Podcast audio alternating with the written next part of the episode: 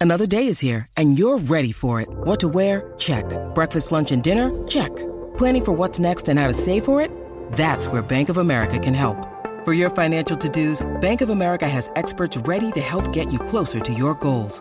Get started at one of our local financial centers or 24-7 in our mobile banking app. Find a location near you at bankofamerica.com slash talk to us. What would you like the power to do? Mobile banking requires downloading the app and is only available for select devices. Message and data rates may apply. Bank of America and a member FDIC.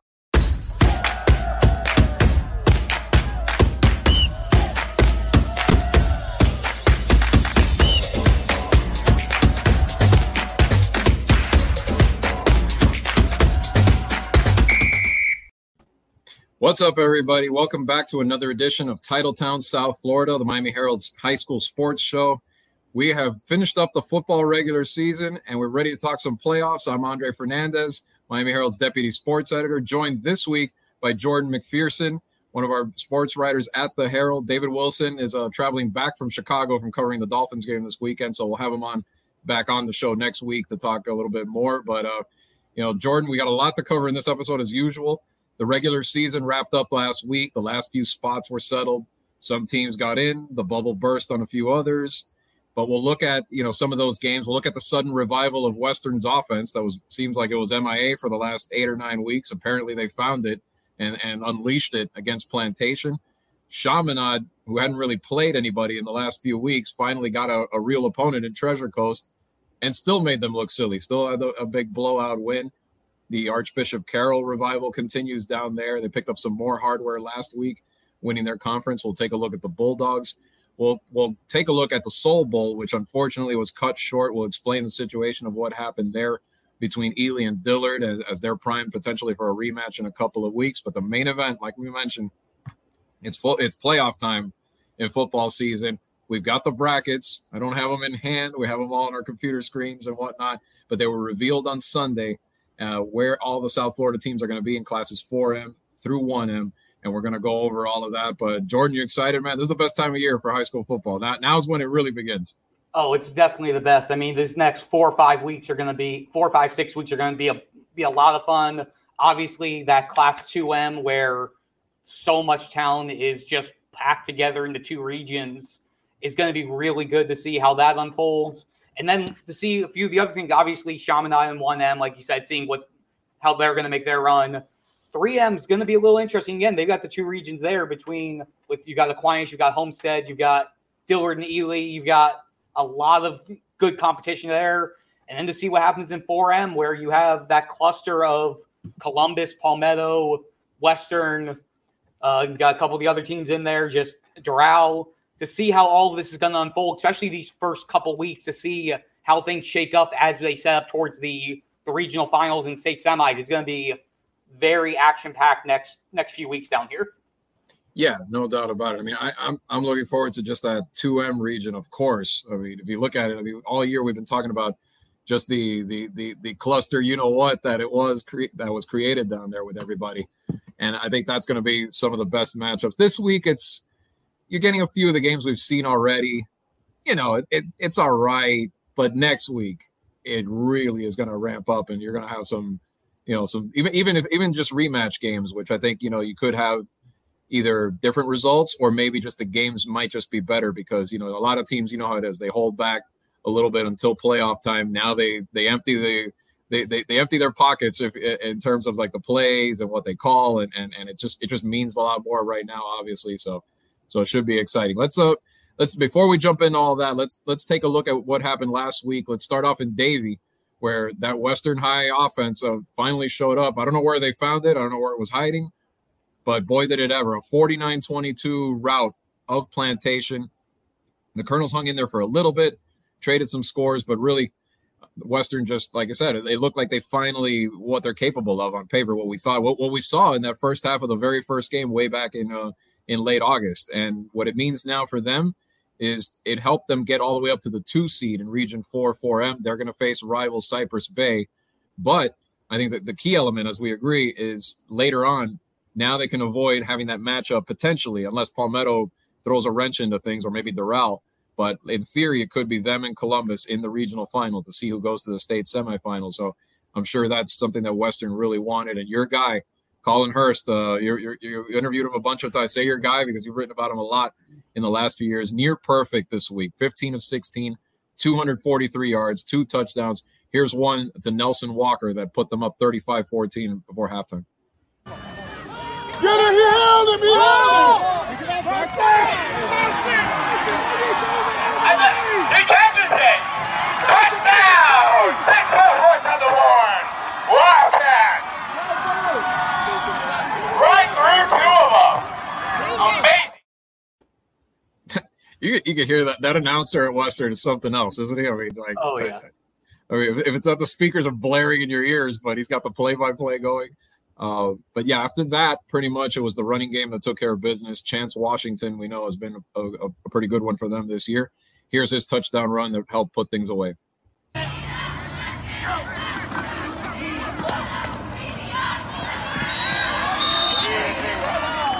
He's in the end zone, touchdown, points on the board, Wildcats.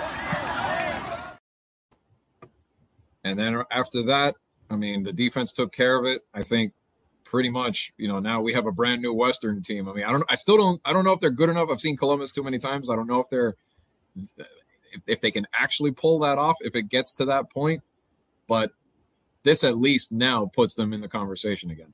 Yeah, no doubt about it. They needed a game like this against a good team like Plantation. I mean, Colin Hurst, had a good season overall, but when you look at how he's fared against teams that are in the playoffs, Look at what he did against St. Thomas Aquinas 17 of 34, two interceptions. American Heritage 15 of 29, 183, two touchdowns, one interception. The Miramar game where they got shut out 19 of 35, 207, nothing, and no touchdowns, no interceptions. To be able to have a game where the offense was in control against a team that has a chance to make some moves in the playoffs, it's reassuring for it for Colin Hurst. It's reassuring for Coach Adam Rakovich. It's reassuring for Western overall because in order for them to compete against Palmetto, Doral, Columbus, to be able to have a chance against any of them, they're going to need that offense going. And they're going to need Colin Hurst to be able to make plays like that one that we saw, the throw to Nelson Walker, the what he was able to thread it between two defenders. In the three games I covered, outside of maybe that first half against St. John's Creek in week one, I hadn't been able to see him make any play like that this season, the few games I've covered. To see him be able to do that and get that sort of confidence going to the playoffs, that's a good start. And also, just with their first round game against Cypress Bay in their regular season matchup that they won 36 20. Colin completed 23 of 30 passes for 304 yards in that game. So it gives them another game where he could possibly get that confidence built up even more before getting into the brunt of the playoff games. Yeah, absolutely. I mean, anytime you have that experience from before and build on it, and I think they have. And I think I wonder how much of it too was maybe them I can't think they would be holding back to the point where they were struggling that much on offense. It's, it can't be just explained that. But I think maybe to a tiny degree, at least maybe, I wonder how much maybe they're the, some new wrinkles that they might be throwing into their playbook that they're unleashing now that are kind of maybe helping. But I think mainly, like you said, the click, it all clicked for them this past weekend. Can they sustain it now? And it did it against a good team too, because we had seen 50, 60 points against Taravella or, or, or Coral Glades or teams like that, teams that aren't in the mix but to do it against a team with a pulse really really showed something. Yeah, no, I would uh, also say that personnel in general probably switched things up and gave Hurst a bit of a challenge this year. Both of his outside receivers from last year were seniors; they both graduated. They moved more towards guys who were in the slots as their primary guys. And Nelson Walker, who caught that touchdown, he was their starting running back last year. So for him to move from running back to X receiver, that took a bit of an adjustment period as well. So if the receivers and the guys who he's working with are getting more comfortable as the season progresses, that's probably been a benefit too down the stretch. Yeah, absolutely. And uh, let's let's switch over to two other teams in Broward, and that's uh, D- uh Dillard and Ely, who uh, were set to play and did play at least part of their Soul Bowl game this weekend, and it was a good one until the third quarter. Ely was up nine to seven, but then unfortunately the game was called due to safety concerns. There was a bit of an issue there that we'll explain in a minute. Uh, take a look before we do. Ely, um, strictly from the football standpoint, looking at it that way, Ely showed they can hang with Dillard. Here's an interception uh, in the uh, right before halftime that kept the Tigers in front.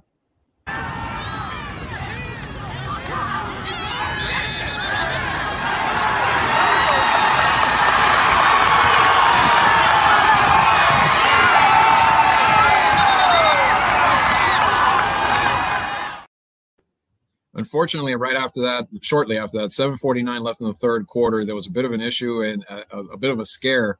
Luckily, though, according to reports, nothing happened in terms of injuries. No one was hurt.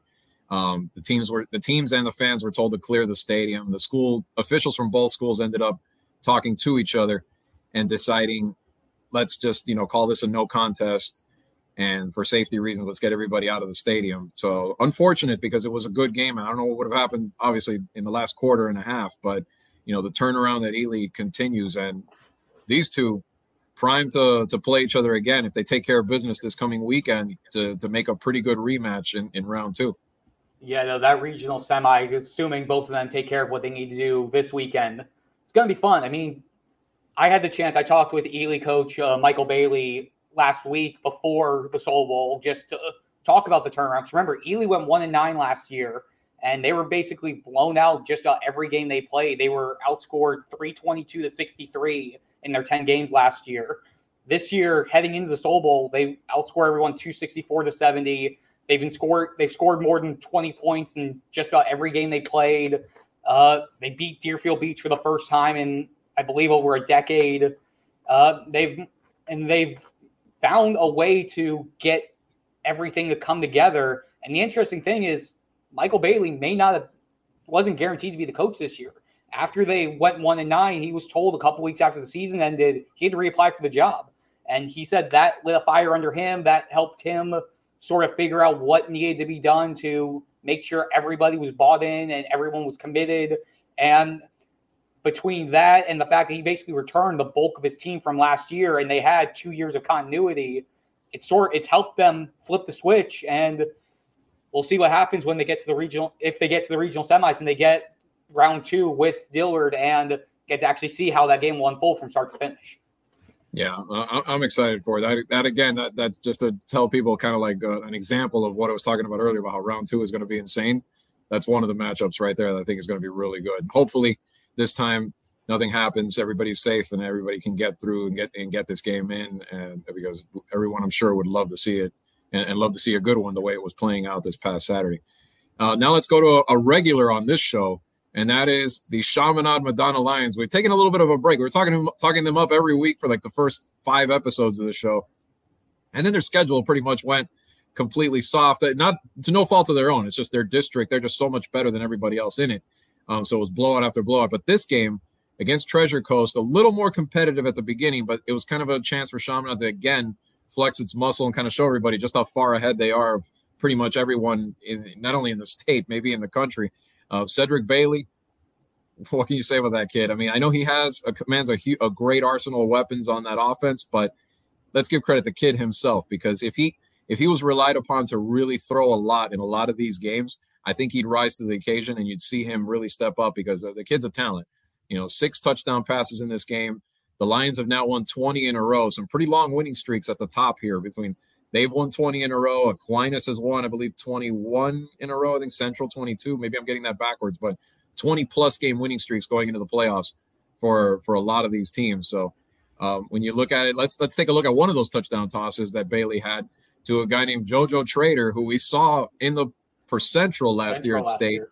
making some great plays, transferred over there. This is why this kid, I guarantee you, we, we talked about fantasy football last week. If we're still playing fantasy football in a few years, this kid may be in one of our lineups. Take a look why.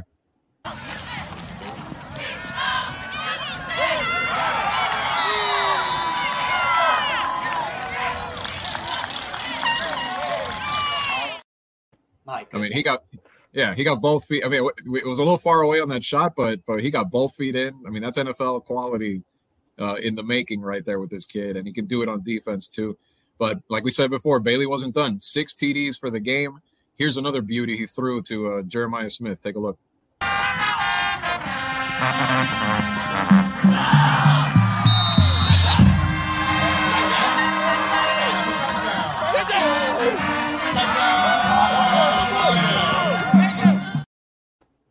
It kind of shows you, right? I mean, he can throw the fade route well there in the corner to one, and then you know make some nice reads over the middle. I mean, he's just you know that offense is just plugged in, and and I can't see the march to Tallahassee getting in. I mean, they're they're gonna have one tough one that eh, coming up in there, but this this team just looks like it's ready to win another title. Yeah, no doubt about it. And I mean, we mentioned Treasure Coast; they're a playoff team, but also just to put into context, they're they're three and six this year. All of their wins came in their district. Then their one loss in district play was to Vero Beach, the one probably one really good team in their region over in 4S in that suburban suburban category over there. But still, it was a really quality win, a good good good way to set them up for the playoffs. And when you mention all the guys you mentioned, Cedric Bailey with his 2,400 passing yards and 32 touchdowns, uh, uh, Smith and Trader with almost 1,300 yards and 18 touchdowns combined against them or for them. Davion Goss, their running back, 700 yards and 12 touchdowns. All four of them are juniors, Jandre. So we're seeing all of this, and they're probably all going to be back for one more year. So while we see this March that Chaminade likely is going to make the state and going to come with very little problem, I mean, we'll see what happens. Cardinal Newman's probably the only trouble they'll have in the region, but yes. outside of outside of that, it's that game and then maybe running into trouble at the state championship game. But seeing this team, probably not even then. Will probably be yeah. what comes after that game and seeing what happens if everything goes right. What happens with whatever matchup they get for a potential national, one of the Geico National Bowls or whatever the mm-hmm. the circumstance is going to be for that. That's probably going to be where we really find out just just how good the Chaminade Madonna team is. This is a voting week. This is election week. Can we vote, please, and like or, or petition or lobby our people in charge to have this Chaminade Central game next year? Yeah, because they are both going to be stacked. They're both still going to be in that national title picture next year. It's a shame that it's not happening this season because, like you said, they're, they're going to be in that Geico Bowl series, but they don't tend to put two teams from the same city together. I wish they did because this would be a perfect opportunity, and and it's gonna it would be a much better matchup than a lot of scenarios. I'm sure they can think anything that they're going to throw out there. Yeah, exactly. So I mean, unless we can somehow this this message somehow through the force gets to the people in charge uh, with with the Geico Bowl series this year. That'd be awesome. But I mean, if you did it, I think too that if you did it in, early in the season, it's even better because you know how it is. At the end of the year, you know, guys are probably already. I'm not not not checked out, but you know, there's injuries, things like that. There's a lot of circumstances. If you do this right at the beginning, and I know for a fact, Chaminade is already more than likely going to be involved in that Broward Showcase next season. There's there's buzz that Central may be jumping into it. Maybe they're going to bring down all sorts of heavyweights, even more than they did this season.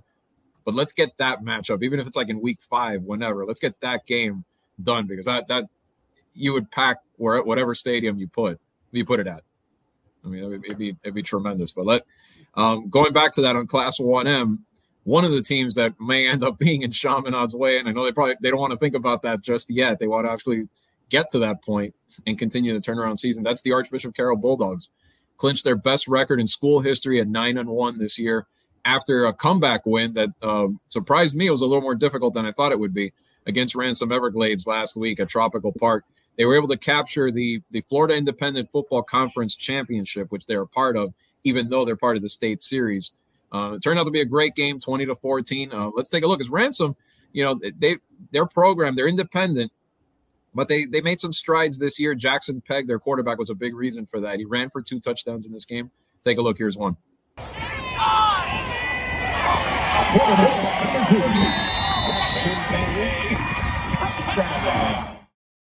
Quick mention on Pegg there. Um, you know, first year playing quarterback ever.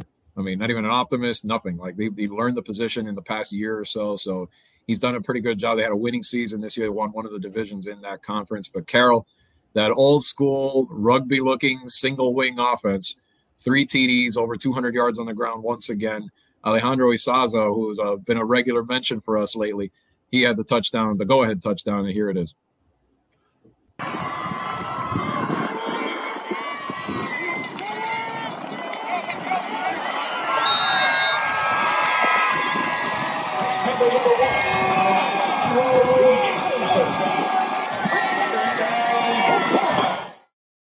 And apologies there. He disappeared out of view which is pretty much what all these running backs do when they run that play. They just like disappear into the pile. Even the defenders don't know where they are. They don't know who's running the ball. And that's why Carroll's good. That's why Carroll uh, has been able to get to the point that they have. But their defense needed to step up in this game. Kenneth Pembleton, one of our player of the week nominees, had two interceptions.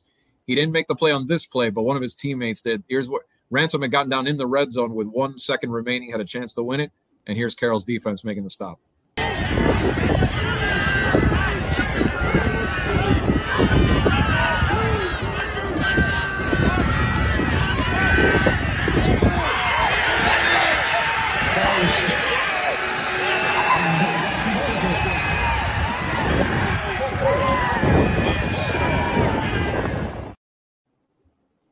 Congratulations to the Bulldogs. I mean, this is a team, Jordan, that I, I, think the program didn't really shut down, but it was to the point where it was like non-existent, basically. And George Zagalis, the coach who came back after all these years and, and had led them to the state semifinals back in 07, a regional final back in 08. Only Gulliver was stopping them back then. He's got them going again. I mean, it's still a small team, 25, 30 kids more or less, you know, that roll with this with this old school offense, but it's a building block that I think they're going to have maybe in the next couple of years. They open the, they open next week. We're going to talk more about the Class 1M picture next week because they all those teams have a bye this week, Chaminade included. They open against Palmer Trinity in the first round. The opposite side of the bracket is True North Academy and Westminster Christian. So that quadrant right there, the Carroll's definitely the favorite. Let's see what Coach Zagalis had to say about his team. Coach, um, you know, it's championship. You know, you you've you've started a process of rebuilding this program. What does this mean to you to, to have something already like to give the kids to show the kids, you know, it can be done? We, well, we won the district here a few weeks ago. Now we won this championship. This means a lot to us. We also clinched the best record in school history today mm. uh, with a 9 1 record. I'm so proud of the boys. They work so hard. Uh, they're great men. What they do on the field is only the, the only reason it happens is of who they are yeah. and the way they conduct themselves and the way they work. This is just a byproduct of everything that they do. The long the long hours in the weight room, the hard work in the classroom, the way they conduct themselves. Uh, and this is the result. Yeah, that offense you run, I mean, it, it wears teams down. I mean, it's, it's old uh, school. Yeah, it's, but, uh, it's, what we do. It's yeah. who we are. Uh, we embrace it. Yeah. We love it. Uh, we're not ashamed of it. Yeah. And uh, I'm just proud that the boys bought into it and, uh, and they executed perfectly. Yeah, about that though, like because it takes a lot of discipline to run that offense and, and to do it properly so, you know, it's executed it was, properly. Yeah. The, the, boys have been through so much. the execution of the offense is a credit to them and the way they can we went through so much adversity early in this. We lost our quarterback Ryan Castro, who was through midseason probably going to be the MVP of the conference, no doubt about it, and, and maybe even the district, maybe even the, I mean, he had an 82% completion ratio, five touchdowns rushing, six touchdowns rushing, almost like 400 yards rushing, having a great year, and we lost him. Uh, at that point, with a leader like that going down, it could have been very easy for these guys to crumble. But Ryan got his surgery. He's back on our sideline. He helps us call the plays, and the boys just picked up the slack. Georgine Sanchez, credit to him. He plays both ways, plays middle linebacker and quarterback for us, and he's done an outstanding job. We haven't lost a game him behind him. Yeah. So uh, it's a credit to the boys and who they are. Yeah, you threw the one pass and the made it pass. count. Yeah, and, uh, the one pass and we hit play. it. Thank God, and uh, you know he's he's done a great job. I'm so proud of him. Yeah, coach, an opportunity now the next few weeks too in the playoffs. So tell us a little bit about that. You know, going forward for this program. So so we talked to them in January when we started waiting January 5th we talked to them about we wanted to be playing into December. Uh, and the only way we could do that is to work hard in January and the off season. And they did it. So now this is what we've been training for. So God willing, we have a good performance in a couple of weeks. I don't know who we play, but it doesn't really matter to us. We just want to play football. When you need mealtime inspiration, it's worth shopping Kroger, where you'll find over 30,000 mouthwatering choices that excite your inner foodie. And no matter what tasty choice you make, you'll enjoy our everyday low prices, plus extra ways to save, like digital coupons worth over $600 each week. You can also save up to $1 off per gallon at the pump with fuel points. More savings and more inspiring flavors make shopping Kroger worth it every time. Kroger, fresh for everyone. Fuel restrictions apply there you have it. The Archbishop Carroll, big turnaround. One of the, the turnarounds of this season, like just like Blanche Ely and, and other teams that have done really well, going from basically the the pits to now being playoff teams and, and contenders. And and on that note, this is where we wanted to jump. Jordan and I wanted to kind of jump in right away and give you a, a class by class sort of revised state title picks, but also some analysis and kind of tell you where everybody's going to play this week. If you haven't seen it, we did a story about uh, yesterday on it's on miamiherald.com with all the pairings. The times and the sites have since come out for most of these games. They're still finalizing a few of them. But uh, let's jump into the region of death right away, Jordan. Let's not let's not beat around the bush here. And you know, region four two M, that's the one right there where we have Central, Northwestern, Booker T, Norland, Gulliver, you name it. They're all in this thing.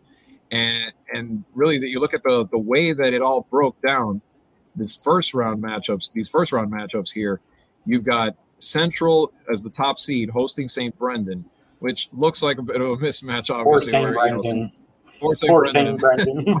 Congrats. Another turnaround team, the Yes. Sabres. Give it let's give it up for them getting their first district title. But the monster the monster is coming there's a, in a few days and you know we we know pretty much what's going to happen there. And uh, they're going to pair up. What's interesting is the four five matchup. Northwestern ended up slipping into that in the last couple of weeks and stayed there. And now they're going to face a Gulliver team that kind of struggled toward the finish line. They they they didn't look that good against South Miami. They got blown out by that Cardinal Newman team you mentioned. Now they face the Bulls, which could create the Central Northwestern rematch, which I know the Bulls are anxious to have because they're going to have, you know, barring anything happening in the next week or so, they're going to have Teron Dickens, their quarterback, back, and they feel confident that it's going to go different this time around. I don't know if, it, if it'll change the result, but I do think it'll be a much better game than a 42 to seven blowout. Um, and on the other end of the bracket, two two more teams that have really amped it up this season, and, uh, Booker T and Norland potentially colliding. Booker T has the neighborhood rivalry game, well, not neighborhood, but a traditional rivalry game against Carol City this week in the first round. Carol City under Dorian James has done a good job to really get the Chiefs back to respectability.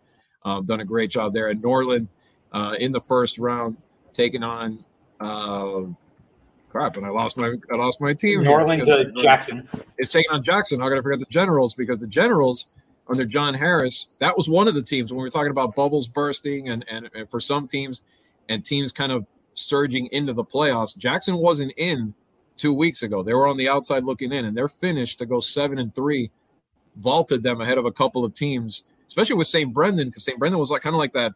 They, someone had to jump them because they were locked in on that eighth seed. So credit to the Generals for getting in the playoffs.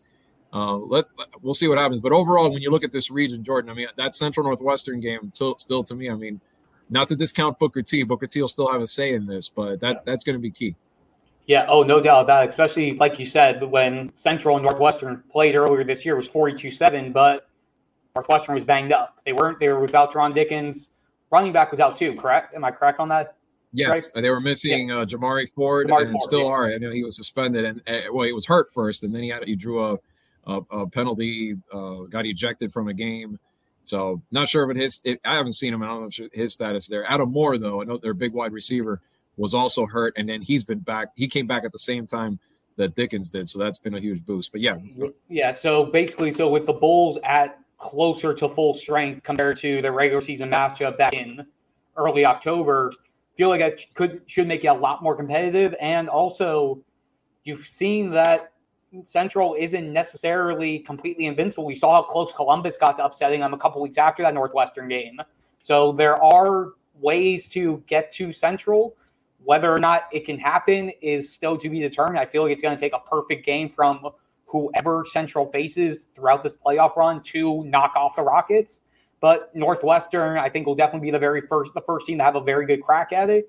And then on the other end of the bracket, whoever moves on from Central Northwestern, assuming that's the matchup, again, the fate, see who comes out from the bottom half of that bracket.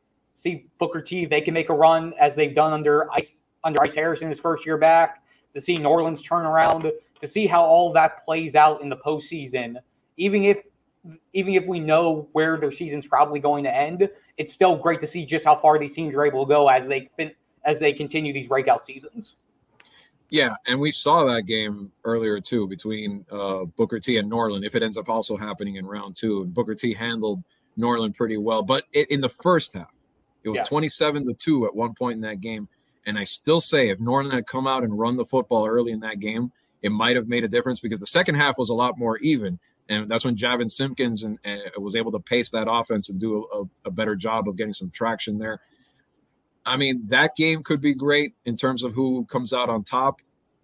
To me, like uh, Northwestern is still the biggest threat to Central because of Teron Dickens, because they can balance that running game with a good quarterback. If Norland can do something like that, if they were to get that far, maybe they have a shot at it.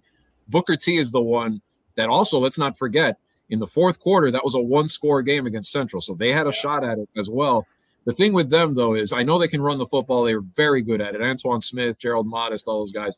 Their defense is solid with Xavier Irvin back there and the big guys up front and Jamori Flag and, and, and the rest. But they need the they, they, their passing game has to be there. And that's one thing that I think in, in some games here and there, their passing game hasn't been clicking very well. They haven't relied on it too much. But I think in that type of a game, that's where they're going to need to do that. And, and whoever it is cannot turn the ball over. I mean, you have to have a a zero turnover game, and your special teams have to also play really well to not give up a, a big kick return the way some have against the Rockets with Corey Washington, who's electric back there returning kicks. I mean, him or Lamar Seymour. It's just so many weapons. I mean, I, I personally, I just don't. Looking ahead, I just don't see anyone but Central coming out of the not only coming out of this region, but probably winning the entire class. But it is going to be interesting to see if they do get the Bulls in round two, and then if they do get whoever it is, either the Vikings or Booker T in round three. Those are going to be much better games. But let's uh let's uh, skip one step here up to Region Three, which I think we pretty much know who are the two kings of this one, and really. Heritage would claim that they are the lone king because after the, the performance they had, although it wasn't a blowout, but they did dominate Gibbons pretty well in that first game, especially on the offensive side, made some plays. Can Gibbons turn it around the second time? It's going to probably, if they do, looking at the way the seeds broke, they would face each other in the regional final. This time the game would be at American Heritage instead of Gibbons, where it was last time. Gibbons' defense is great. We've seen them play extremely well. I mean, going all the way back to the DeMatha game at the beginning. DeMatha, since that game, has been pretty phenomenal on offense, and Gibbons' defense held them to six points. So we know on that side of the ball how good they are. On the offensive side, can Dylan Rizek and those guys, can they run the football? And can they finish? Because they did actually get a lot of yards in that game, but something always kept going wrong in the red zone. They get down to the one yard line, throw a pick, have a penalty, get sacked, you name it. Brandon Inniss with that big pick six we've shown a couple of times on the show before. I mean, can Gibbons actually get enough offense? I guess is the, the question going into that. And I think the answer to that is sort of saying they weren't able to finish. That's also a big credit to what you're seeing over at American Heritage, where again we talk a lot about about their guys, uh, about Mark Fletcher, about Brandon Inniss, about what they're able to do. But again, their defense is their defense is held pat most of the season. I mean, you look at again, you look at what they did, the two points against Gibbons. Uh, they gave up only 18 against Western. They shut out they shut out Stranahan, gave up 17. Yeah, they've given up I think it's 37 points over their last five games of the season heading into the playoffs. You see how talented they are out there, and then their offense is able to do do so much that it's basically the defense doesn't necessarily have to shut you out. They just have to do enough to limit the damage.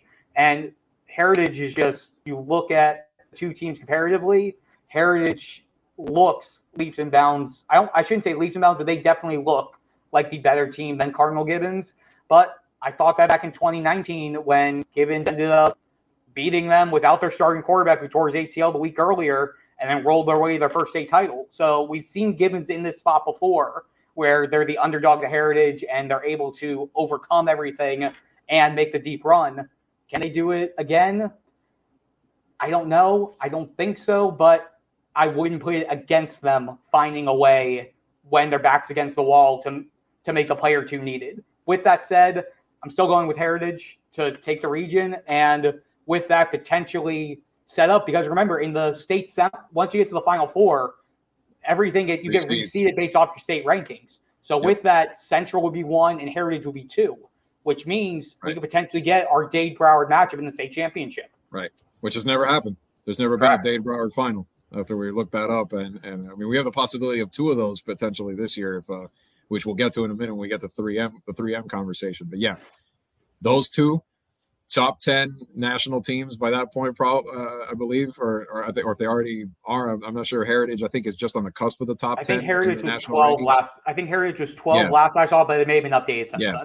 then. And they may move up. I mean, as, as the playoffs go, I mean, we're talking five more weeks where they're going to get quality victories uh, along the way. But yeah, whoever, I mean, I think if if it comes down to it, Gibbons just I think they need to run the football too. You got to keep Heritage's offense off the field. You got to keep Mark Fletcher on the sideline as much as possible. Inniss, all of them, and, and to, to, even have a chance. But I'm with you. I, I, in the preseason, I think we both did, and, I, and I'm sticking to that Central Heritage pick as the final, with the Rockets potentially being the team that comes out on top. One quick note: we had mentioned the schedule in 2M. Uh, on Saturday will be the game between Northwestern and Gulliver, as of right now, from what we understand as part of a doubleheader at Traz Powell. They will be playing at six o'clock at Traz Powell Stadium. Jackson Norland will play at 3:30 on Friday in a, in a doubleheader with the Central St. Brendan game following at 7:30. All those games at the Mecca at Traz Powell. The early game on Saturday is in the region is in region 4 3M, which we'll get to. Homestead playing North Miami. One of those uh, bracket scheduling quirks where North Miami is the host, even though they're the eighth seed. But we'll jump into that. First, we wanted to jump in to Region 3 3M, which that's the big one there with the two teams we talked about earlier with D- Dillard and Ely uh, vying for supremacy in the two, three seeds. And of course, St. Thomas Aquinas, the team that we have to start talking about a lot more mm-hmm. because they are still the odds on favorite to win that class. And they're still top five in the country for a reason with the, just the their, their size up front on both sides, the skill players that they have. Ezekiel Harris with a great uh, season at quarterback, Jordan Lyle, uh, Jamari Sands running the football. I don't know if anyone can stop the Aquinas train. I think there, uh, you know, I think there's a couple of contenders in there that could get that could make it interesting, but they just seem like they have too much depth as usual. I agree, but the one thing I will say is I'm glad at least with the way the bracket is laid out that it doesn't look like it's going to necessarily be Aquinas steamrolling their entire way through. I mean, even their first game, I still think they're going to be Coconut Creek, the eight seed for that in round one. But I think Creek, at least with their defense, will be able to make it somewhat competitive in, in week one. And then if and then moving on from there, it's Atlantic, the winner of of Delray Atlantic and Plantation. And then the other half of that bracket is the Dillard is the potential Dillard Ely winner in the semis. So you're they're gonna get three looking like three quality games throughout the region. And then obviously what happens when they get to state semis and in the state final, assuming all goes the way that it looks like it would go on paper. But again, at least I'm excited to be able to see the competitive matches early on for Aquinas and not have to just be worrying about once they get the state what's going to happen. Yeah, I mean, I think they're still way too deep and talented. Uh, you know, it, it it will it will still be kind of a lopsided game, but to Creek's credit, like you said, their defense is solid. They've shown it. I mean, they shut down Western in a loss earlier this year. It went to overtime, ended up losing 10-3. And they've had a quality schedule. They've played Ely. They've played a bunch of teams that have prepared them for this. But but yeah, I think Aquinas is too much. If you look at the region as a whole, the winner of the Aquinas game will then play, like you said, Plantation at Delray Atlantic. All those games are on Friday night, Ely hosting Palm Beach Gardens Dwyer at 7:30 as of right now. Dillard hosting Fort Lauderdale. Congratulations to the Flying L's. They got in the playoffs. They've done a good job getting back to respectability themselves. That's the Richard other. Dunbar's done a great job the last four years or so since he's, he's been there to get this program back up. Yeah, and they don't shy away either because they took on Aquinas and a bunch of teams this year that really prepared them for this. Um, in in 2M, Heritage hosting Inlet Grove, Gibbons hosting Pinecrest, and Calvary Christian. Another team we didn't mention in there, nine and one, nine no eight and two. I'm sorry, this season they're hosting St. Andrews in that region. So congrats to the Eagles for getting in. But when you look at three 3M, I think Aquinas is still king now. Four 3M, this is where it's interesting because Homestead, like we mentioned before, playing Saturday at two o'clock at Traz against North Miami. They actually have to go on the road because they did not win their district, but still looks like the, the strongest team out of this group. Although, team you saw, Jordan, a couple weeks ago, Miramar comes in as the number two seed. And that defense, speaking of defense, I don't know if any defense is playing as well as Miramar's defense is these days. I mean, they're giving up, I think they, they haven't even given up 20 points total in the last six or seven weeks. And at first, we thought we we kind of called them out, said, "Look at the competition." But after what they did the Western, I mean, I, I, this seems like it's a legit chance for them to, to to really make a push here. They're the two seed, followed by Southridge, who won that district against Homestead. They're the three seed, and I mean th- those three right there. I think, especially, but especially the Homestead Miramar potential. Miramar Southridge if that happens in the second round, would be an interesting matchup too. But tell you know, you saw them up close. What do you think of the Patriots? What they've done? Yeah, I mean, what Miramar has been able to do this year, it's incredible. I mean, they lost week two, 35 to 7 to Dillard. After that, gave up zero points to Flanagan, zero points to Coral Glades, zero to Pines Charter, seven to American, zero to Western, six to Everglades, seven to South Broward. 20 points total since that week two loss.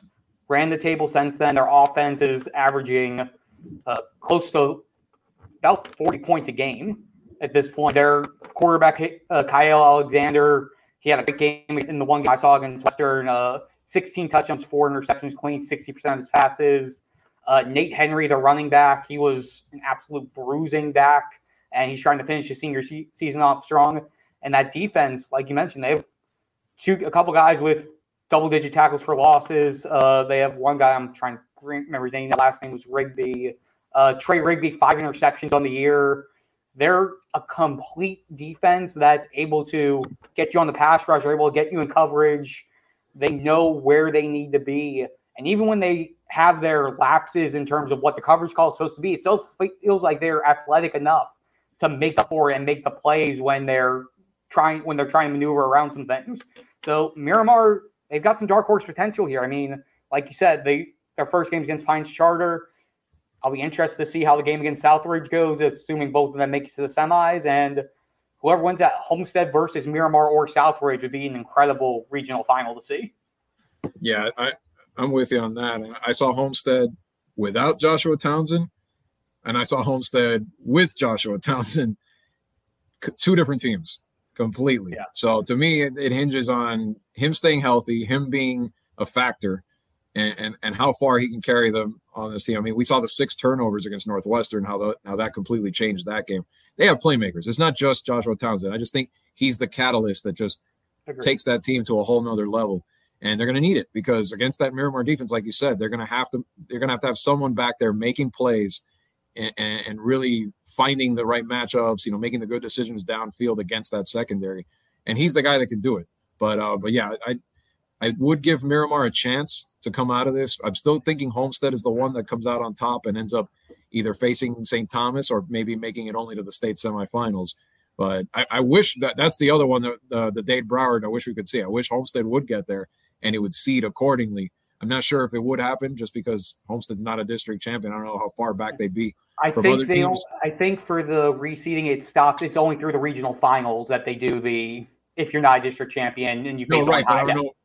Right, but yeah. I don't know if there's, there's other teams in 3M gotcha. upstate in the other regions that maybe would push them down to be the four should they get okay. to the final four. Yeah, you know, and then if that happens, then they're fl- they're facing St. Thomas in the semifinal in Fort, you know, at at their place instead of playing them at a uh, DRV PNK Stadium. That, that's what I'm hoping for. It'd be it'd be amazing if we had two Dade Broward matchups. I yeah, uh, be... Homestead was ranked eighth overall in 3M heading into the yeah. playoffs. So, so there you go. So a couple of great good. But also remember, three of those top teams above them are in the 3M region. So you have Ely okay. and Ely and Dillard are both ahead of them as well. So, exactly. so that means so there are four. There are only four other teams on the other two regional brackets that were higher than Homestead. So, so not impossible. One or right. one or not two impossible. breaks go their way, and they and they make the run. It could happen. Yeah, it could happen. But um, another one that you know it looks like three, maybe four team race in this one is Region Four, 4M and that's where you have Columbus, that's where you have Western, that's where you have a resurgent Palmetto team that came on strong toward the end of the season. And, and let's not forget Doral. They can run the football. You know, Mark Wilder, the leading rusher in the county, one of the leading rushers overall in the state. That could be a sleeper team that could do something. If you look at the whole region as a whole, um, the schedule came out. It'll be Miami High getting back in the playoffs after a few years and taking on Columbus at Columbus on Friday night at seven o'clock. Somerset Academy, this is only their second playoff appearance ever. They're going to be the ones to head down to Doral. Uh, and then we talked about the Western Cypress Bay matchup. You know, overall, uh, Palmetto as well uh, facing West Broward. Um, West Broward, which also West Broward, you know, has been a, able to, to turn things around and get consistent and get into the postseason. But I mean, like we said before, it looks like we kind of know who the semifinalists will be going into the season, barring any upsets here it would create a Doral, it would create a Western, excuse me, against Doral in the second round. And of course, the rematch between Columbus and Palmetto, which let's remind everybody, Palmetto was up 10 7 at the half in that game and hanging with Columbus. So I think both of those games will be interesting. Even now, if Western is a lot better than they've been throughout most of the season, if Doral can control things on the ground, that'll make these are two great matchups, I think, once we get to next week. Yeah, I agree. And when you look through all of them, you see the strengths and weaknesses for each team. I mean, Columbus, again, going into the season when, and I'll just go back to the reminder, I did pick Western to go to the state championship in our preseason predictions. That was mostly because I was uncertain with, for me, it was it was coming down to quarterback play for who was going to come out from this region. Didn't really know much about Alberto, uh, Alberto Mendoza. Didn't really know too much about Palmetto's QB situation and I knew Doral was going to be run heavy. So I went with quarterback I knew with Colin Hurst and what he's done over three years. Mendoza, man, he's he really stepped it up this year for Columbus. He's leading that offense and helped them make a big, big push that I wasn't sure that I thought it could happen, but I didn't know if it would happen. Seeing that, seeing what he was able to do on top of Columbus's defense being as good as it's been, and its run game being able to hold its own with the one-two punch back there. Feel like Columbus is still the favorite, which naturally is the one seed. You would be the favorite, but if it gets to the point where we get a Columbus Western rematch for like we got last year, and Colin Hurst is playing the way he, the way that he has the last couple weeks, that could set up a really good matchup. But I feel like you can make almost any permutation between the top four seeds making the regional final, and and I could look back and go, yeah, that makes sense. I could see it happening. But right now, I feel like Columbus Western being getting to the regional final is probably going to be how it goes, and I'm gonna have to flip my choice from preseason. I'm gonna have to say Columbus is probably gonna move on. Uh, well, I know they've been bugging you about that behind the scenes, as Columbus fans tend to do. We love them and all of that, but yeah, I mean, look, I, to, to back you up on this, I mean, I, I was there with you the first game, Western, um, again, you know, in the, in, in the first half of that game when they lit up that team and, and got 33 points right out of the chute. And I, I think I even told you on the sideline, I'm like, I've never seen a Western team this good. I mean, and and we had our questions about everybody else. So I'm, I, the thing was, I think it was a couple nights later when I saw Columbus and saw yeah. what what they had against that Benedictine college team that they that they faced uh, in the first game, and then I heard about the reputation of that team, saw the kids they had. It was no, you know, it was no puff team. That that was a legit opponent. And then seeing that, you know, and I, I thought it was still a little bit of a of a, of a leap, thinking, okay, maybe I'm past experience. Columbus has been there before. That's why I'm going to pick them. But I, I felt like I val- my pick was validated seeing them in weeks later when they beat Tampa Jesuit, when they beat Northwestern, and then of course when they nearly pulled it off against Central, which was an incredible comeback in the second half. I mean, but again, not saying Western can't pull this off. I mean, it's going to be a great game if it does happen in the regional finals, but that's why we went with them. And I think still they're definitely the hands down favorite going in.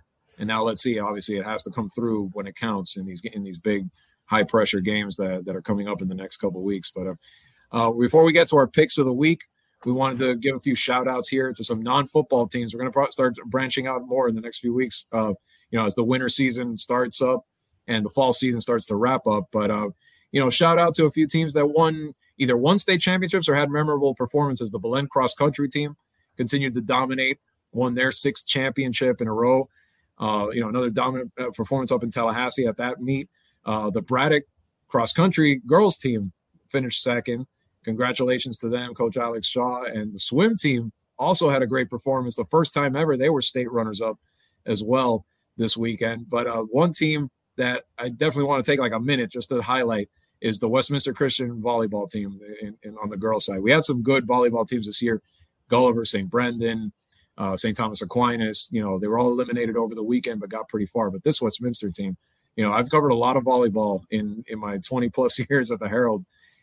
This team is pretty stacked, and the way, just the mix that Coach Julie Doan and the girls, they, they to for anybody that's not following, they're one win away from a perfect season.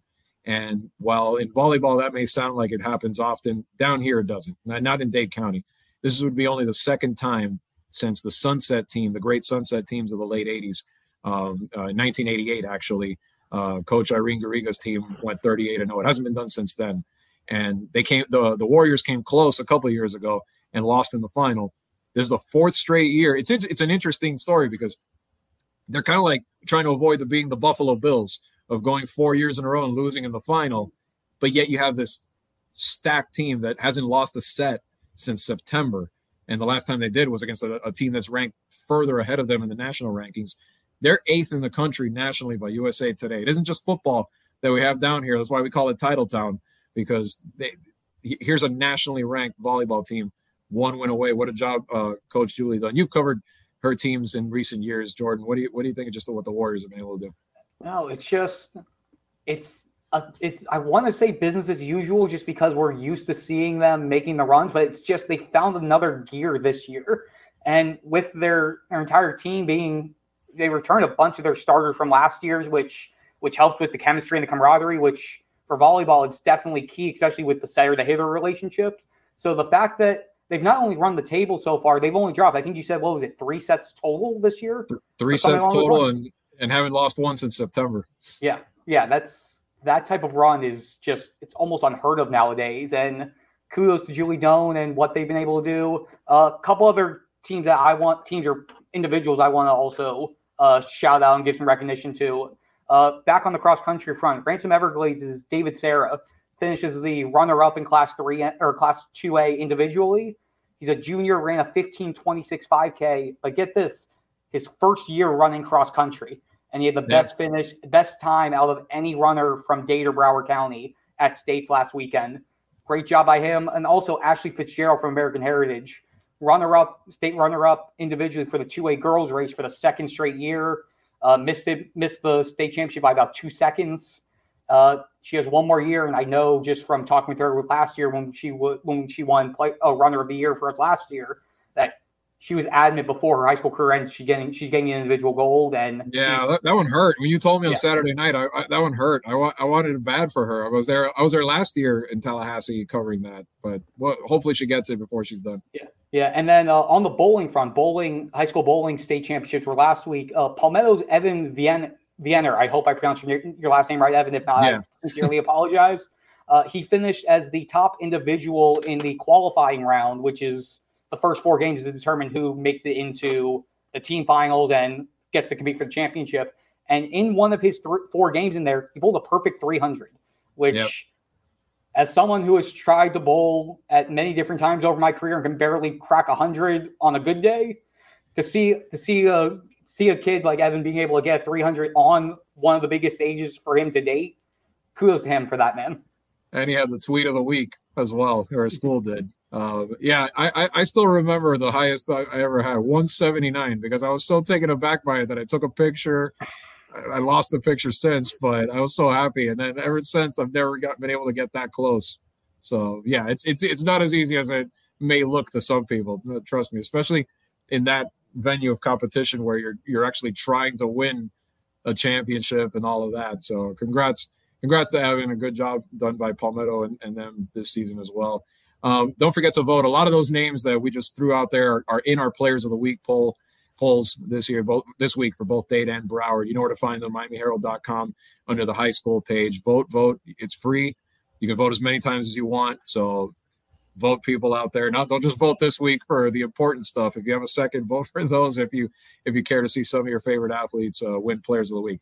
Let's jump real quick uh, into the our, our last segment here, and that's our picks of the week. We'll do the do a little bit of a mini lightning round here. Creek and Aquinas. We talked. We mentioned it earlier. Can Creek Creek has the defense, but can they even hang tough with Aquinas? What do you think? I think Creek is able to stay competitive early, but Aquinas rolls away Raiders. Yeah, I'm thinking the same thing. I think just too much depth, like we mentioned before. Now let's talk about the game. Uh, that one's at seven o'clock on on Friday night at Aquinas. This one, like we said before, six o'clock. Traz Powell uh, on Saturday night under the lights. There, uh, Northwestern and Gulliver. I've seen Gulliver and I've seen Northwestern. No offense to Gulliver, they've had a they've had a good year. Those those seniors that are that are heading out, Lamont Green Jr. a beast this year. Wish him the best at FSU, but I think this is their swan song, and the Bulls have too much. What do you think? I do too. I think a fully healthy Northwestern is going to be able to take advantage of Gulliver. I think it'll be a good game, but I think Northwestern's going to be able to pull it away. Yeah, I believe so too, and that sets up the rematch with Central more than likely. Um, the Carol City Booker T game is always fun, and I but I saw I saw round one, and while it wasn't a total blowout, Carol City hung in there because Carol City's defense is decent, and they are going to get better. But this is Booker T's year to make a, a, a deep run, I think, in the playoffs under ice. Yeah, no, I trust Ice with what he's going to do, especially this round, and then to see. And for me, I want to see what happens next week when they go back up against Norland with that rematch. So I'm going to go Booker yeah. T as well. I'm with you on that. And here's one that we haven't talked about: Belen and Krop. And I know I covered Krop a few weeks ago, but Belen, they went five and five, just like uh, they they they actually finished the season a little, little bit of a of a sluggish finish. They lost a few games. They they played Gulliver tough though. 17-7 was a loss there, and then turned around and beat LaSalle to break their losing skid right before the playoffs. Coach Don Chaney, it couldn't have started worse. They got blown out early in the season by Calvary Christian. Things were looking grim, so they've done a good job to win five out of eight and make the playoffs again. But they're actually the higher seed, but they're going to have to go on the road because Krop, after that win two weeks ago over MacArthur, ended up getting that district title after all with points after they beat Hialeah.